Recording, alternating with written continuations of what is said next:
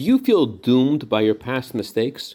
Good morning. This week we read about the 42 journeys the Jewish people took starting from Egypt and ending in Israel. Rashi gives a parable about this journey. He said that a king once took his ill son to a doctor, and on the way back from the doctor, the king tells the prince, Here's where we slept, and here's where we were cold, and here's where you hurt your head. The three journeys mentioned correspond to our three stop journey from Egypt to the Reed Sea. At our first stop in a place called Sukkot, we slept. On the second leg of the journey, Eitan, God's clouds of glory shielded us from the hot desert sun, and we were colder.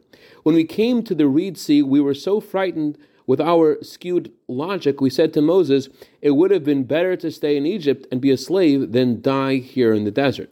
This erroneous logical conclusion is expressed by the king's words, You've hurt your head.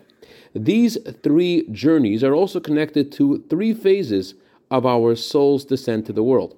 First, there is what Kabbalah calls tzimtzum, the removal of God's light as the soul descends to this world and loses the light and warmth of heaven. This is similar to the way that the body shuts down when going to sleep. Here is where we slept.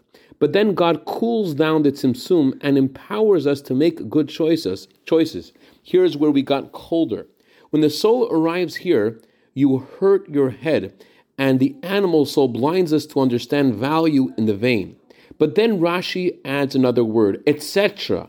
That refers to the subsequent many mistakes we made ourselves in the desert, a place devoid of life, a place that seems to be the opposite of God's plan. So Rashi tells us you should know that when you veer off the road and it seems like you let go of God and gone against Him, He's still holding your hand and guiding you towards Teshuvah, Israel, and Mashiach.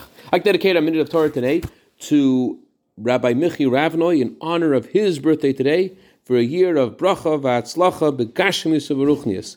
Also, dedicate this to Mrs. Terry Storch in honor of her birthday tonight for a year of bracha v'atzlacha. Have a wonderful day.